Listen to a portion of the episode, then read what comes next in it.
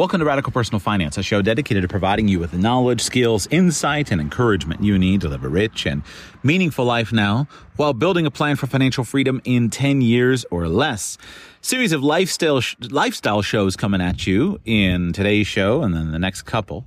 I'm going to share with you a goal that I have recently accomplished. It's a rather small goal, but I think it will be interesting and perhaps help you to have some practical application of radical personal finance, uh, lifestyle hacks, and travel hacks that you'll be able to use. The goal that I've accomplished, or at least I'm 95% certain that I have accomplished, has been to buy register and insure a car or a van, properly said, in Europe as an American tourist so that we can travel around Europe with our own set of wheels. Um, it's in the nation of Portugal right now, where I have, I believe, accomplished this feat. The reason why I'm hedging my bets just a little bit is while I am in possession of a vehicle for which I have uh, keys and thus uh, possession, uh, for that vehicle, I have a bill of sale. I have all of the government paperwork indicating that a transfer has been accomplished. I have an active insurance policy on it. Uh, I am still waiting for the the final paperwork from the government uh, with basically my title in my own name. And so, in theory, there could be some hiccup. Uh, but this was something that took me a little bit of ingenuity to figure out how to do. Uh, took quite a bit of research to figure out where and how to accomplish it. Uh, but I'm, I believe I've accomplished it, and I want to share a bit of that story. And so, I'm anticipating at the moment that this will be a three series set of shows. In the first show, I'm going to share with you why I think it's worth it to consider buying a car, how this makes, in my opinion, a dramatic improvement in your travel experience, especially if you're traveling with children. In the second uh, series in this show, I will share with you how I actually shopped for the car, because the lesson there is all right, you show up in a brand new place. You need an affordable, reliable, comfortable, good enough set of wheels, and you need it fast. How do you do it? I arrived in Portugal on Sunday afternoon. As I record this, it is Thursday morning, and I've done it in three days uh, two long days and one half day worth of work. And while that's not an insubstantial amount of time, I consider it a pretty good example. And I believe that you could do this in, if not every city in the world, I believe you could do this in at least 80% of the cities of the world. Uh, and again, I think probably even higher, because I think these principles are principles that that work in most places.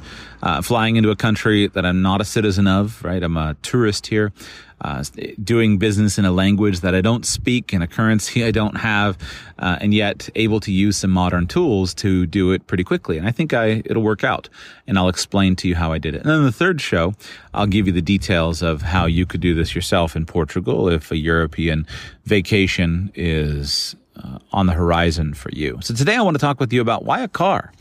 Why do I think it's worth it for me to fly into a new continent and buy a vehicle when I don't actually know how long I'm going to use it. it may just be a couple of months. Uh, and, and and how this can improve your lifestyle, because I believe that there's a major lifestyle improvement here. So first, the backstory. At the moment, uh, the Sheats family is traveling. We are currently perpetual travelers. We got a half a dozen suitcases. All of our stuff is in storage, and we're bouncing around the world. And our destinations are a little bit unplanned. I have a list of destinations. Most of the destinations that I'm interested in, I'm interested in for your benefit. Uh, things that I'm checking out. Right? I just spent several weeks in Malta, Blockchain Island, checking out the cryptocurrency scene there and, and blockchain and and what's happening there. From there, you know, I'm here in Portugal. Portugal is a very popular option for lifestyle reasons, right? There, there are a couple of very popular early retirees who live here in Portugal. Uh, Portugal is quite interesting for tax planning options. They have their somewhat well known non habitual resident scheme that allows people to live in Portugal in a fairly tax efficient way. Portugal is interesting from a residence and citizenship option. They have a golden visa program offering a pathway to European citizenship in about five years through property acquisition. It's been quite popular. They're changing the rules on that as we speak. So I'm checking out Portugal uh, as well. And then I've got a long list of other places that I would like to go. We started our vet travels in Mexico. From Mexico, flew to Costa Rica. Costa Rica flew to the United States. United States flew uh, to Portugal as an entree to the continent, and then direct to Malta. We've been in Malta. Now we're back on the continent in Portugal. The original plan was to do this entire trip using air travel and uh, move quite a bit. I had in, been intending to spend the summer in Europe and then the uh, fall in summer in Western Europe, fall in Eastern Europe, winter in Asia. But at the moment, due to the coronavirus restrictions, it seems that probably we're not going to be in Asia this winter. Uh, it's too closed down. I can't get in most of the places that I want to get to. And uh, so I don't think we're going to wind up in Asia at all this winter. And that's part of what has been uh, the impetus for my reconsideration of having my own car uh, and figuring out how to do that. Because when you travel, either as an individual couple or especially when you travel as a family, having your own car, as long as you're content with the need to put in the miles to get where you want to go, having your own car is a major lifestyle upgrade. I have been interested in what's known as the overlanding movement for many, many years. For context, I grew up taking road trips with my family.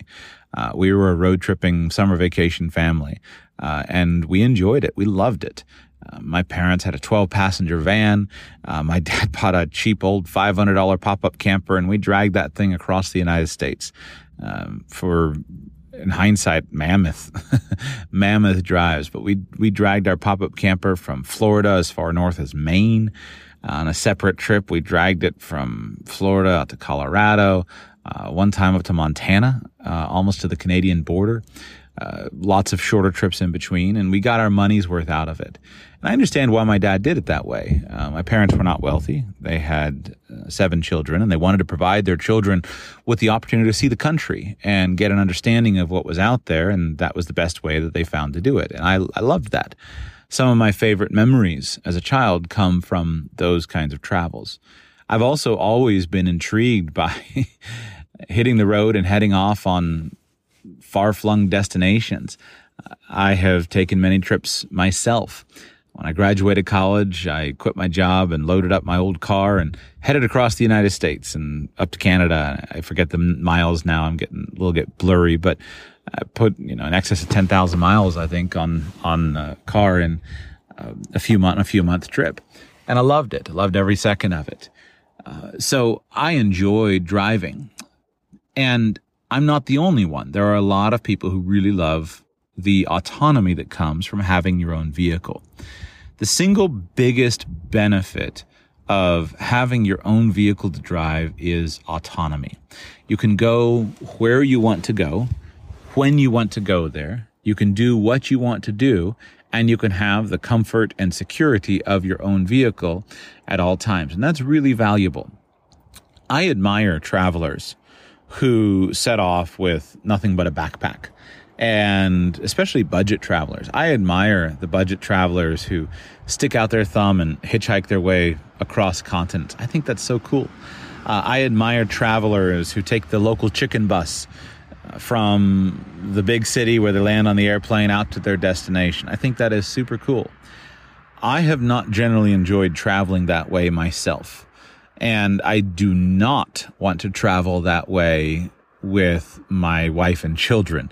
It's just not fun. It's not fun at all to me. I would much rather myself be sitting in a suburban neighborhood commuting every day in traffic with everyone else to a downtown office to work in a cubicle and have the joys of that lifestyle versus dragging my family on a chicken bus to, you know, some middle of nowhere destination in Nicaragua.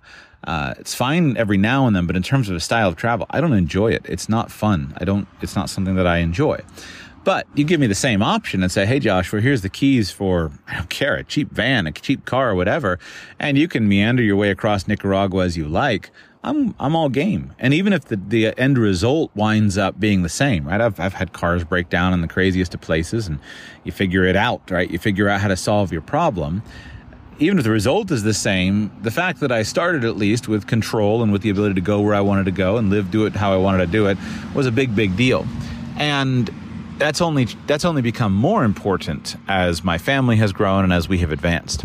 Let me articulate articulate some of the reasons why, at least for family travel, uh, vehicle based travel is just better than virtually anything else.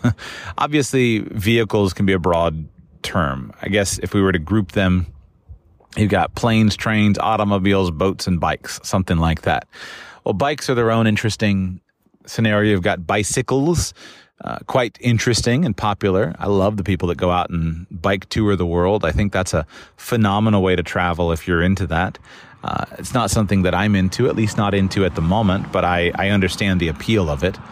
You've got motorcycles. I've always been interested in motorcycle travel, loved it. You know, I grew up reading Peter and Kay Forwood's adventures of riding their Harley Davidson systematically to every country in the world. I always thought that was the coolest, coolest adventure. And I remember when I first saw who was the guy from Star Wars, the Ewan McGregor and his buddy that made the long way round and they did their trip across, from London across Russia on their motorcycles. I just thought that was the coolest thing. And uh, I've done some motorcycle touring, but it's not appropriate for me at this phase of life either. And so I'll leave that to another forum.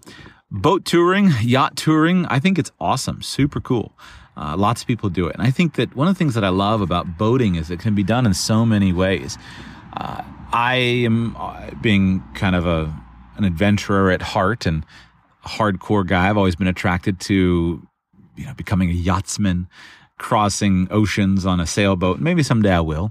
At the moment, though, it just doesn't sound like any fun to me. It doesn't sound like anything that I want to do.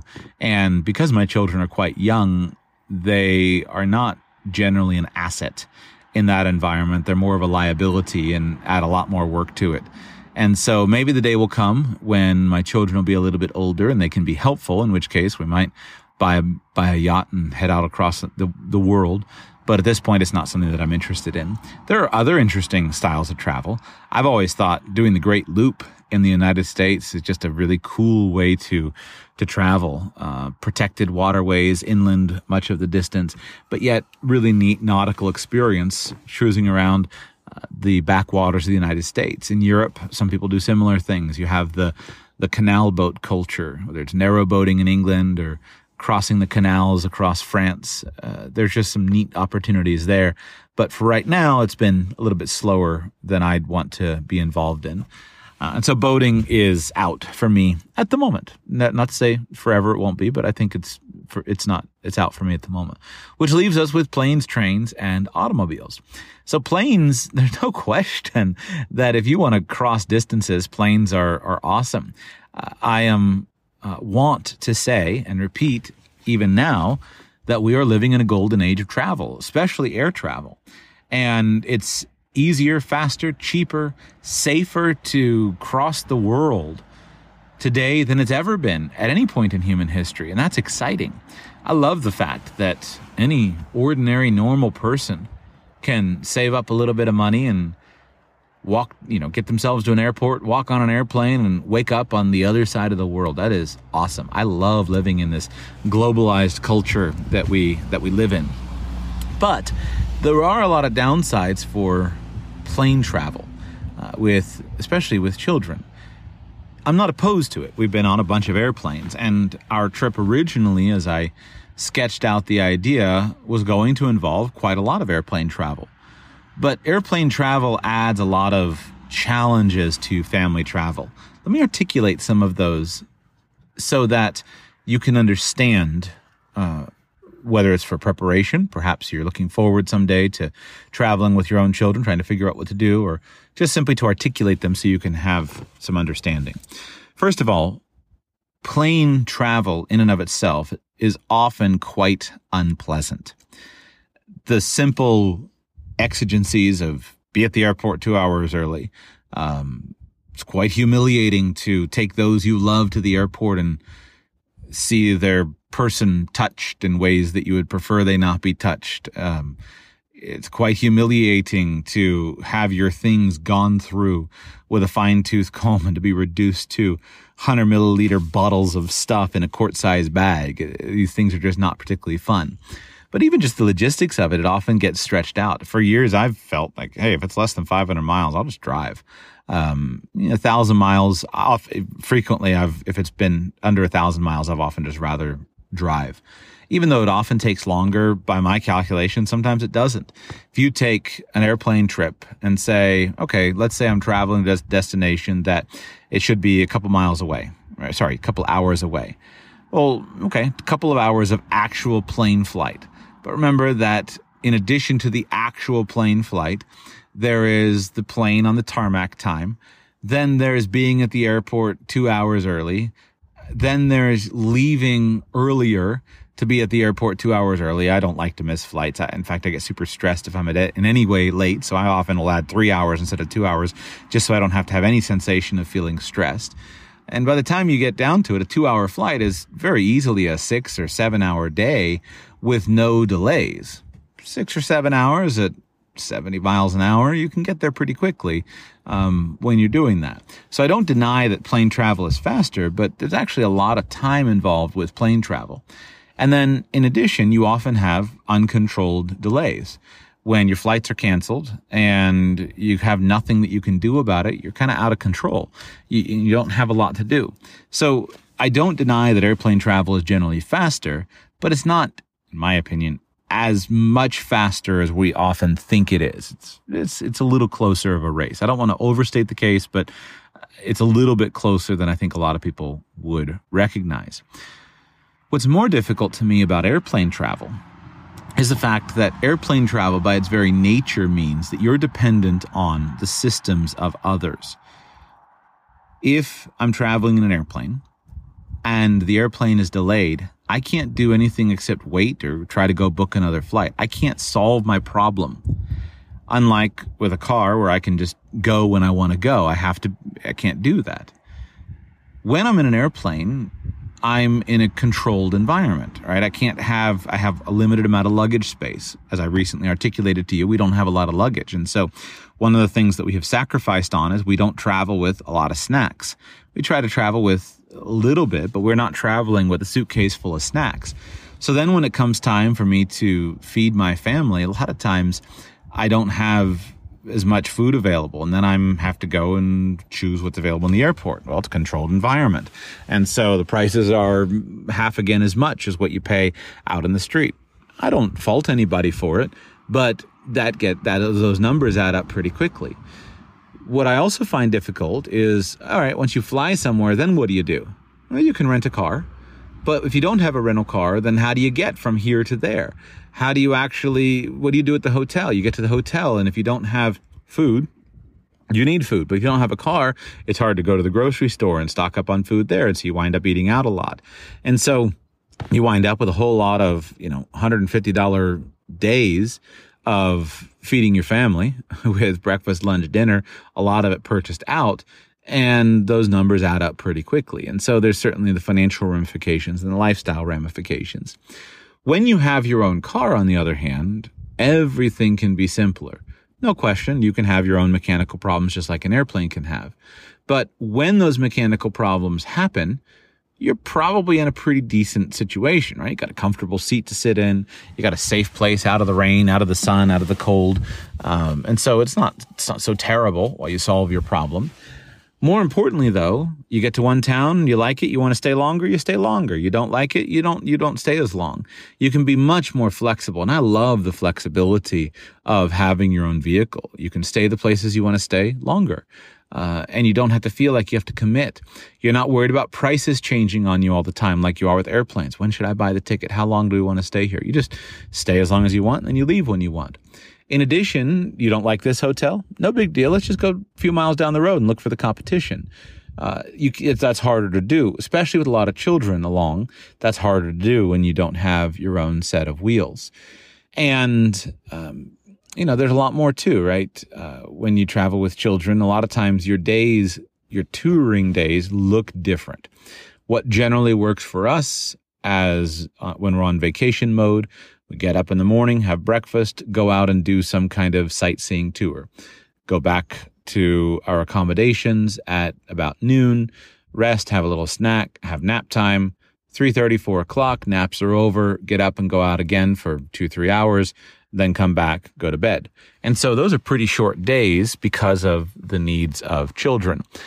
It's not a problem to do that when you've got your own wheels. You want to go and see a museum. You drive there, you see the museum, and you drive home. But with other uh, people, it's harder to arrange a tour guide for a one hour tour. It's harder, it's more expensive and harder to deal with the transportation. Even the cost winds up being substantial. One of the things that we learned when we arrived in Lisbon for the first time a month ago is right now Portugal has these restrictions on Uber and, and on taxis where they're not permitting Uber drivers to carry more than three passengers. So even if I order an Uber XL and that Uber XL has seats for seven, meaning it's an SUV usually or a van, and it has seats for seven, eight, or nine people. So our family of six can fit in the seats. And even though we are one social bubble, the drivers will not will not take us.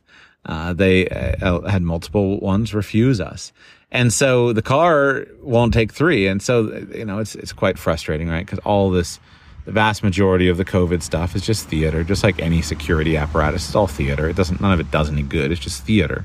Makes people feel good. But there we are, right? So then we're stuck having to get two Uber XLs to get somewhere. Well, now two Uber XLs at 12 euros each, then 12 euros there to get there, 12 euros to get back. You're at 24 euros.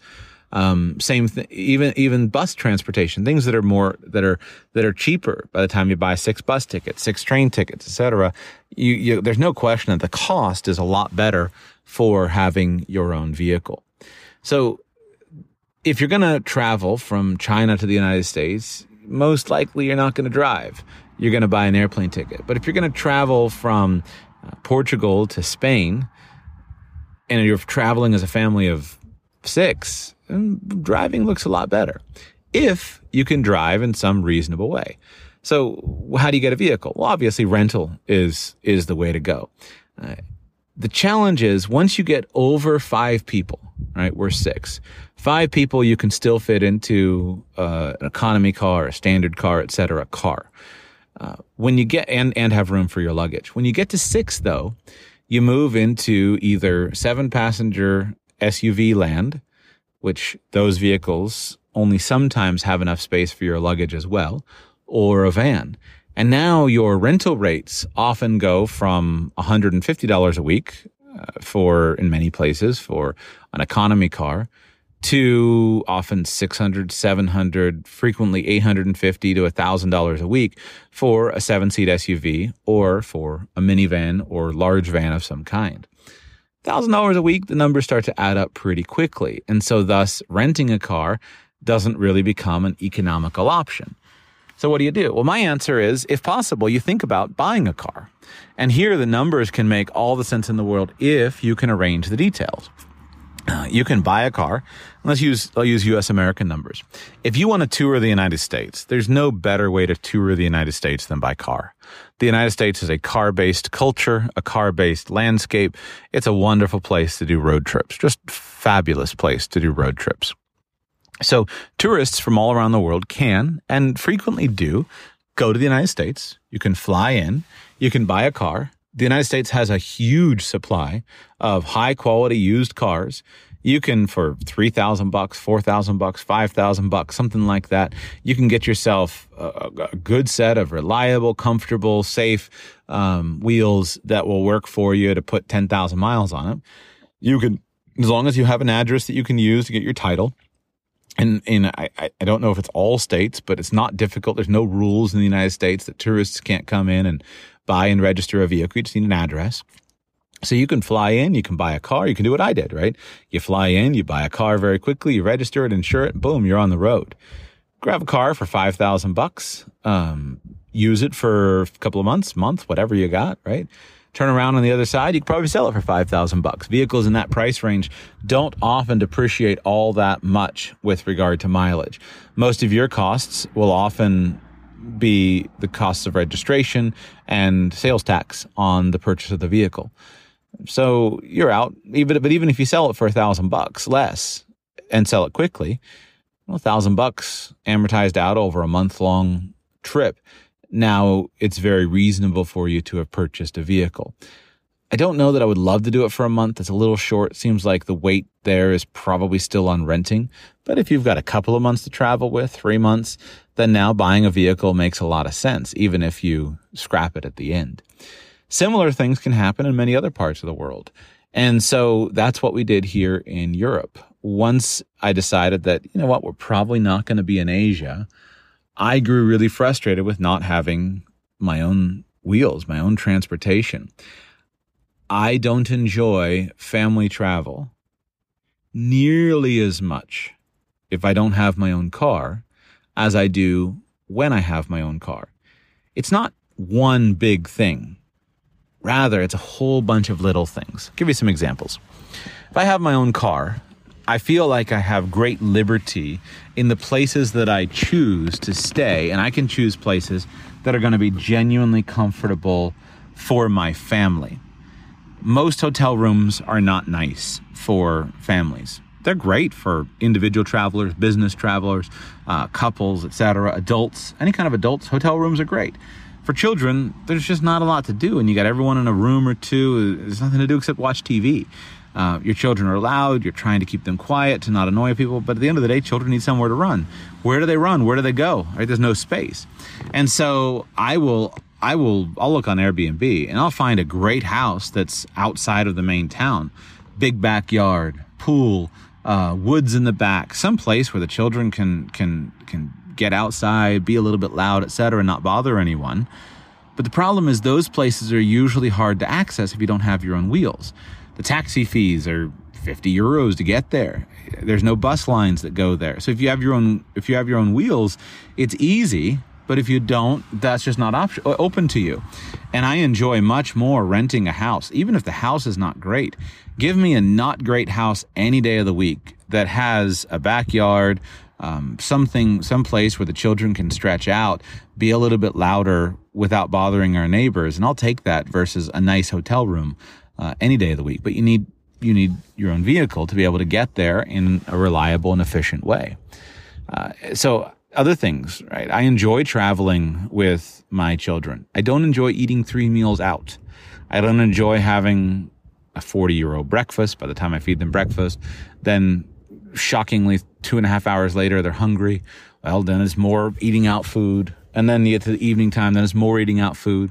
So what do you do? Well, most of the time you solve that by doing groceries, right? You go to the grocery store and you get some food that you can make yourself. But if you don't have a car to carry the food in, are you going to trot around with a backpack with a picnic lunch in it every day?